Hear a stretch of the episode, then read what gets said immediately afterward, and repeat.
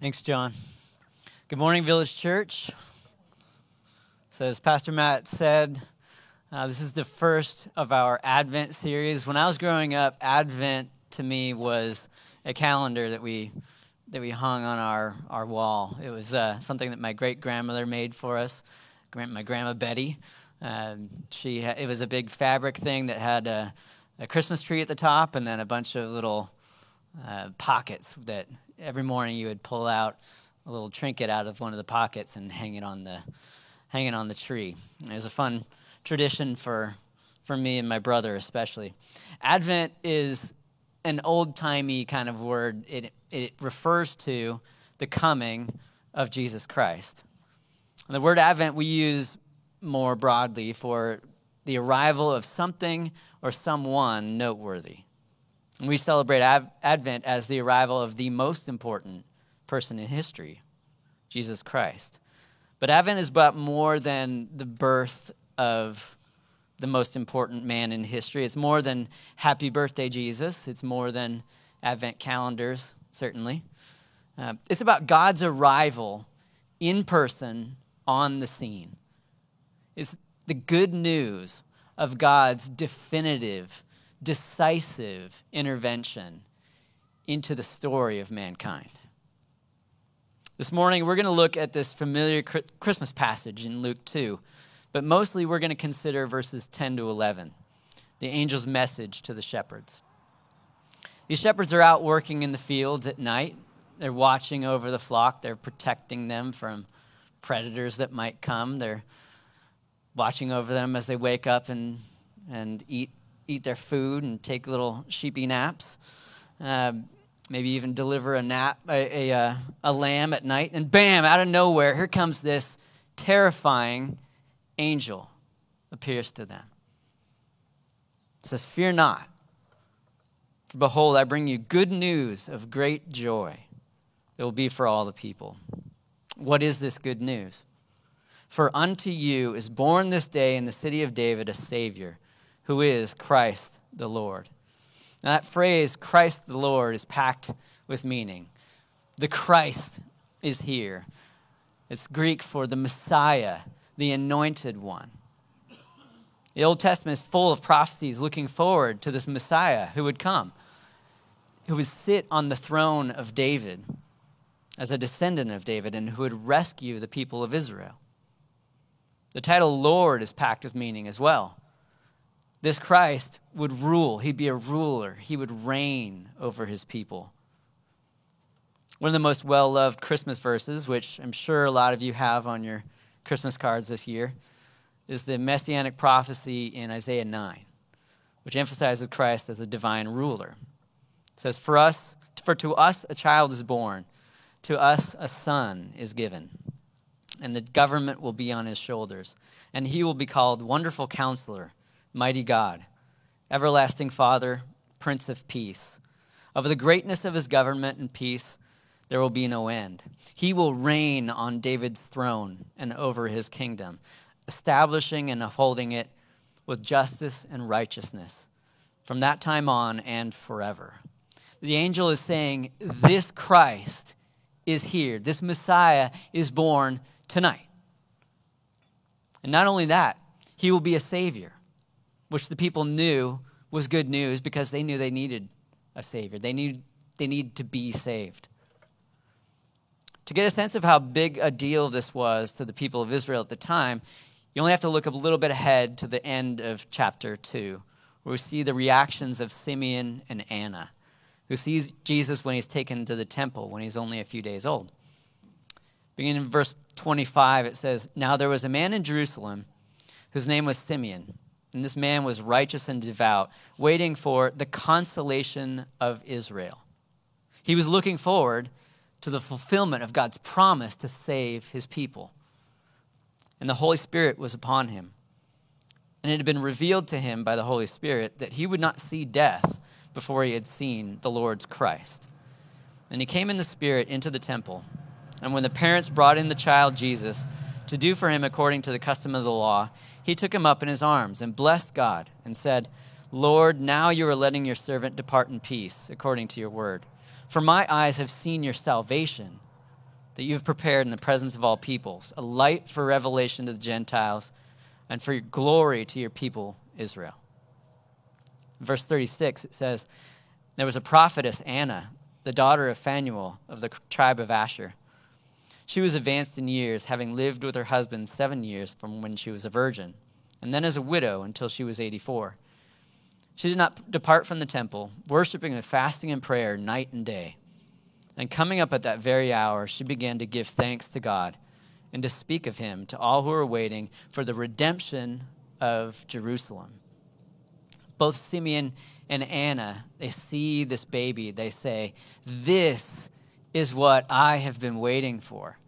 This is what we have been waiting for for so long. The Christ is here. Praise God for the salvation he is going to bring through this baby boy. When the shepherds hear the good news from the angel, they say, We need to go check this out, right? And, and a billion nativity scenes are, are launched.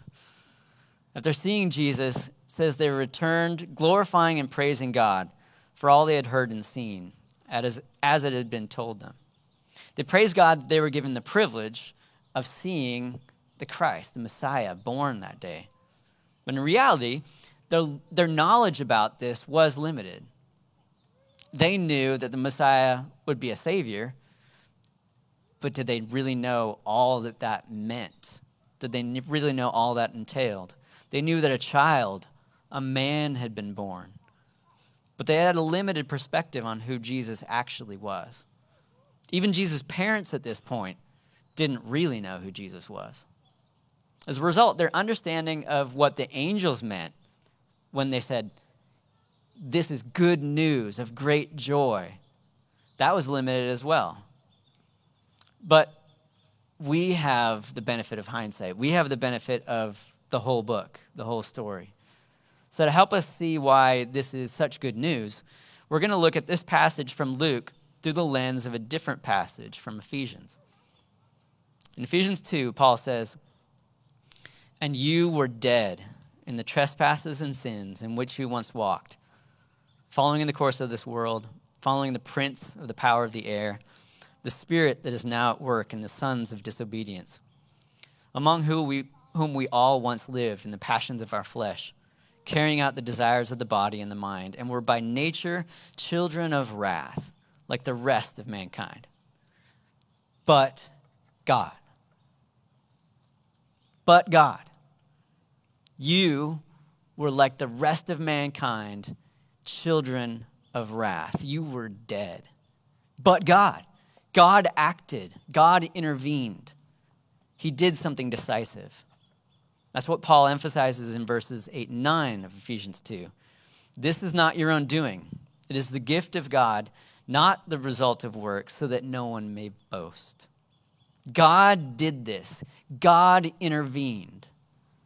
Notice who gets the praise. The shepherds returned, glorifying and praising God for all they had seen.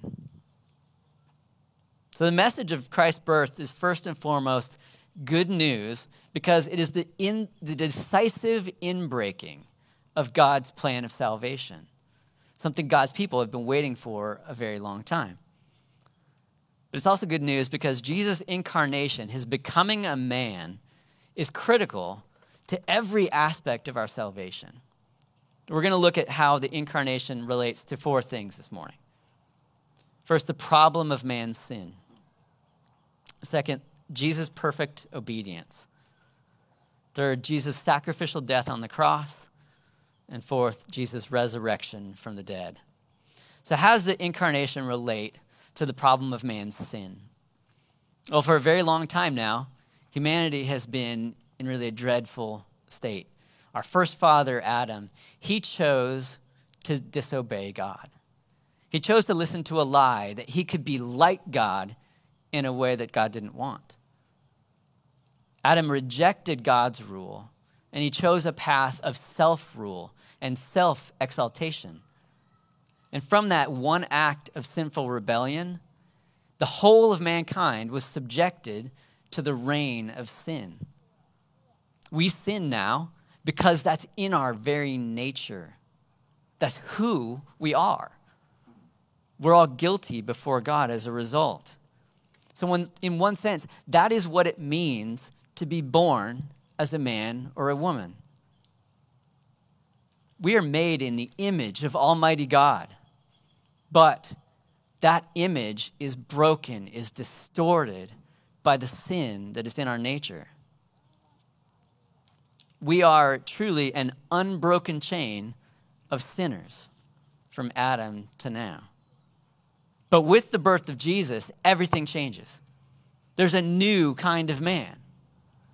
Unlike each of us, he's born, he's conceived of the Holy Spirit rather than just his earthly father. As a result, he's born without sin. He has no sin nature. That's why Paul refers to Jesus in 1 Corinthians 15 as the last Adam.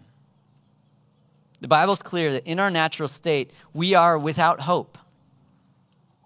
As it says in Ephesians 2, we are dead in our trespasses and sins, living in the passions of our flesh, carrying out our own desires and not the desires of God.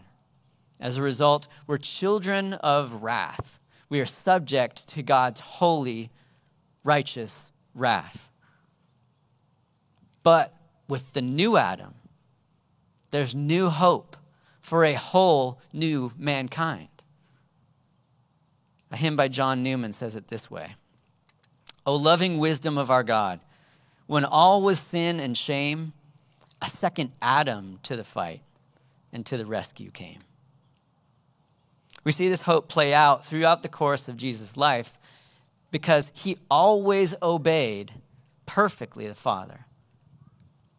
And that's the second thing we're going to look at how the incarnation relates to Jesus' perfect obedience. In Philippians 2, it says that Jesus did not count equality with God a thing to be grasped, but emptied himself by taking the form of a servant, being born in the likeness of men. And being found in human form, he humbled himself by becoming obedient to the point of death, even death on a cross. Notice that what matters here is Jesus' obedience as a man. What matters is that Jesus obeyed perfectly as a human living according to the law of God. As it says in 2 Corinthians 5, for our sake he made him to be sin who knew no sin, so that in him we might become the righteousness of God. Because of Jesus' perfect obedience, we are credited with Jesus' righteousness. We get his righteousness in our account, as it were. None of that is possible, though, if Jesus does not take on human flesh, if he does not become a man, if he does not become the final Adam, the perfect Adam. As Philippians 2 shows us, Jesus' perfect obedience led him to the ultimate act of obedience. He obeyed to the point of his death on the cross. And that's the third thing we're going to consider how the incarnation relates to Jesus' substitutionary sacrifice on the cross. In Romans 5, Paul calls this the one act of righteousness and obedience of Christ. He says, Therefore, as one trespass led to condemnation for all men, so one act of righteousness leads to justification and life for all men. For as by the one man's disobedience the many were made sinners, so by the one man's obedience the many will be made righteous. So Paul compares how Adam's one act of disobedience resulted in death for all who were descended of Adam. That is, all of us. With how God, how Jesus' one act of righteousness resulted in life for all who would be in found in Christ by faith. We refer to this as Jesus' substitutionary death, his substitutionary sacrifice. We deserve death. We deserve God's holy wrath. But Jesus died in our place on the cross. Jesus took God's wrath. Romans 5 says, For while we were still weak, at the right time God died, Christ died for the ungodly. For one will scarcely die for a righteous person though perhaps for a good person one would dare even to die. But God shows his love for us in that while we were still sinners, Christ died for us. Now, to see why Jesus' incarnation is critical for this, I want to consider a common gospel analogy you might hear. It goes like this There's a man who gets caught for committing a crime, and he's guilty of it. And he goes before the judge, and lo and behold, the judge is actually his father. But his father is a righteous judge, he's a just judge. So he's not going to just you know, let his son go. And so he declares him guilty, and he pronounces his verdict. He sentences him to a long prison term. But as they're about to lead the son away, the father stands up and says, Wait. And he steps down off the bench and he takes off his robe. And with tears in his eyes, he says, I'll take the punishment. And as they're cuffing the father and leading him away, they, they free the son. It's a compelling story, and I think it captures the heart of God's love in sending Jesus. As it says in John 3:16, for God so loved the world that he sent his only son. That whoever believes in him should not perish but have eternal life. But like any analogy, it falls short of the real thing. And one way it falls short we can see in Proverbs 17. Proverbs 17, 15 says, He who justifies the wicked and he who condemns the righteous are both alike an abomination to the Lord. It's an abomination to God when the wicked are justified by men instead of being punished. It's an abomination to God when the innocent are punished by men instead of being set free. So, how can God be just when he justifies wicked sinners? How can God be just when he punishes an innocent man? the only innocent man. The solution to this conundrum is found in the fact that God became man. No mere man could pay the penalty, God had to do it. Jesus, the eternal Son of God, by whom and through whom all things were made, became part of his own creation. And he did it so that he could suffer justly for our sins. In Romans 3, Paul says it this way For all have sinned and fall short of the glory of God, and are justified by his grace as a gift, through the redemption that is in Christ Jesus, whom God put forward as a propitiation by his blood, to be received by faith. This was to show God's righteousness, because in his divine forbearance he had passed over former sins.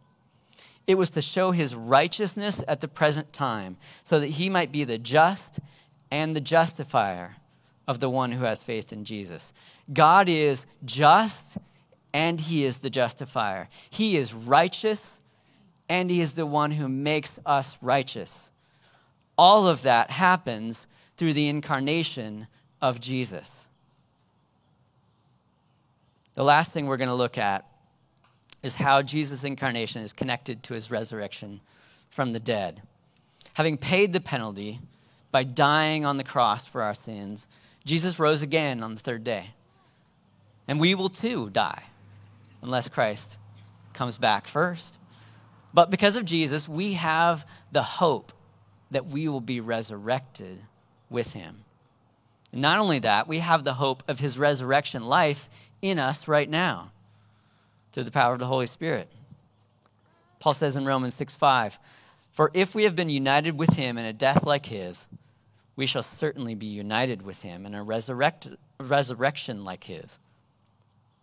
And in Romans 8 11, Paul says, If the spirit of him who raised Jesus from the dead dwells in you, he, he who raised Christ Jesus from the dead will also give life to your mortal bodies through his spirit who dwells in you. That's why Jesus is referred to as the firstborn among many brothers. We're going to follow after him. Now, let's go back to the beginning, back to the lens of Ephesians 2. The rest of the picture is the resurrection. You were dead in your trespasses and sins, you were children of wrath like the rest of mankind. But God, being rich in mercy, because of the great love with which He loved us, even when we were dead in our trespasses, made us alive together with Christ. By grace you have been saved. And raised us up with Him and seated us with Him in the heavenly places in Christ Jesus, so that in the coming ages He might show us the immeasurable riches of His grace and kindness toward us in Christ Jesus.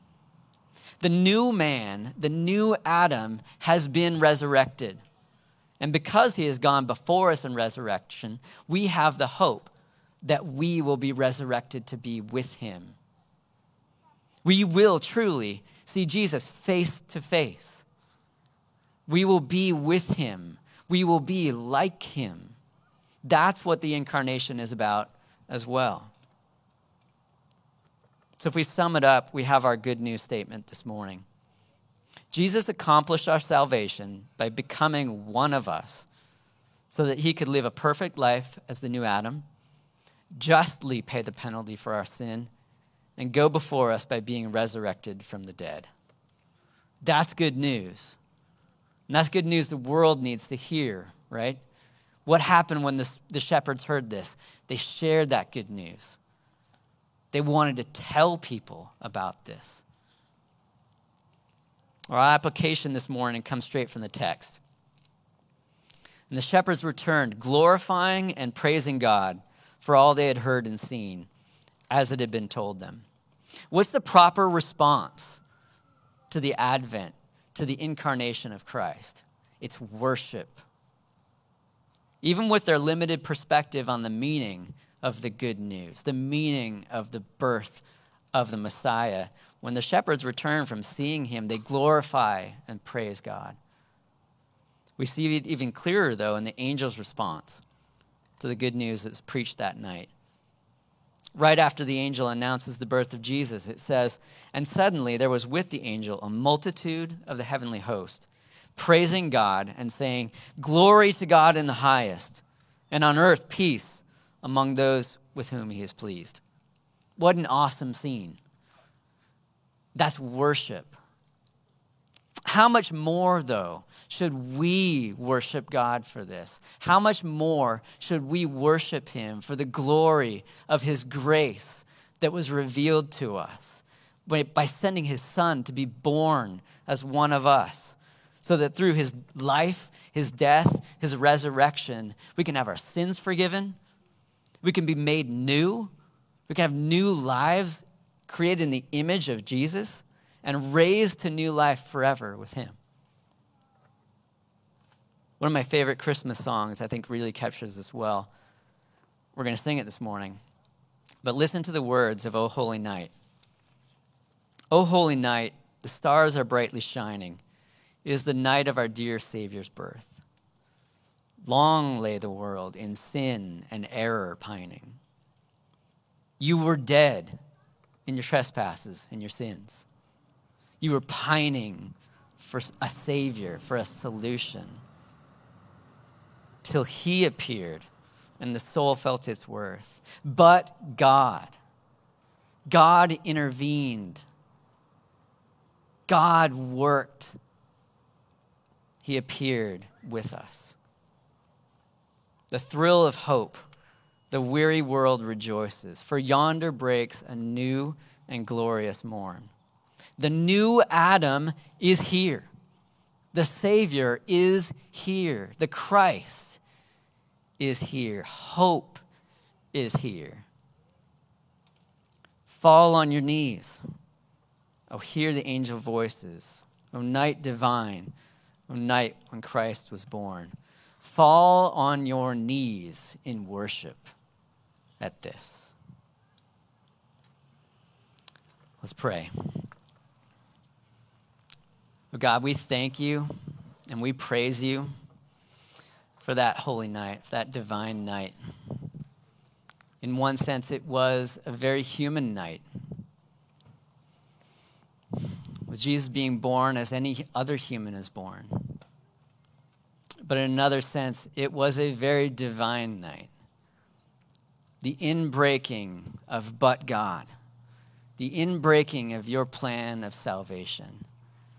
that you sent your Son to be born as one of us, to be with us, the new Adam, to live a perfect life, to ultimately go and die in our place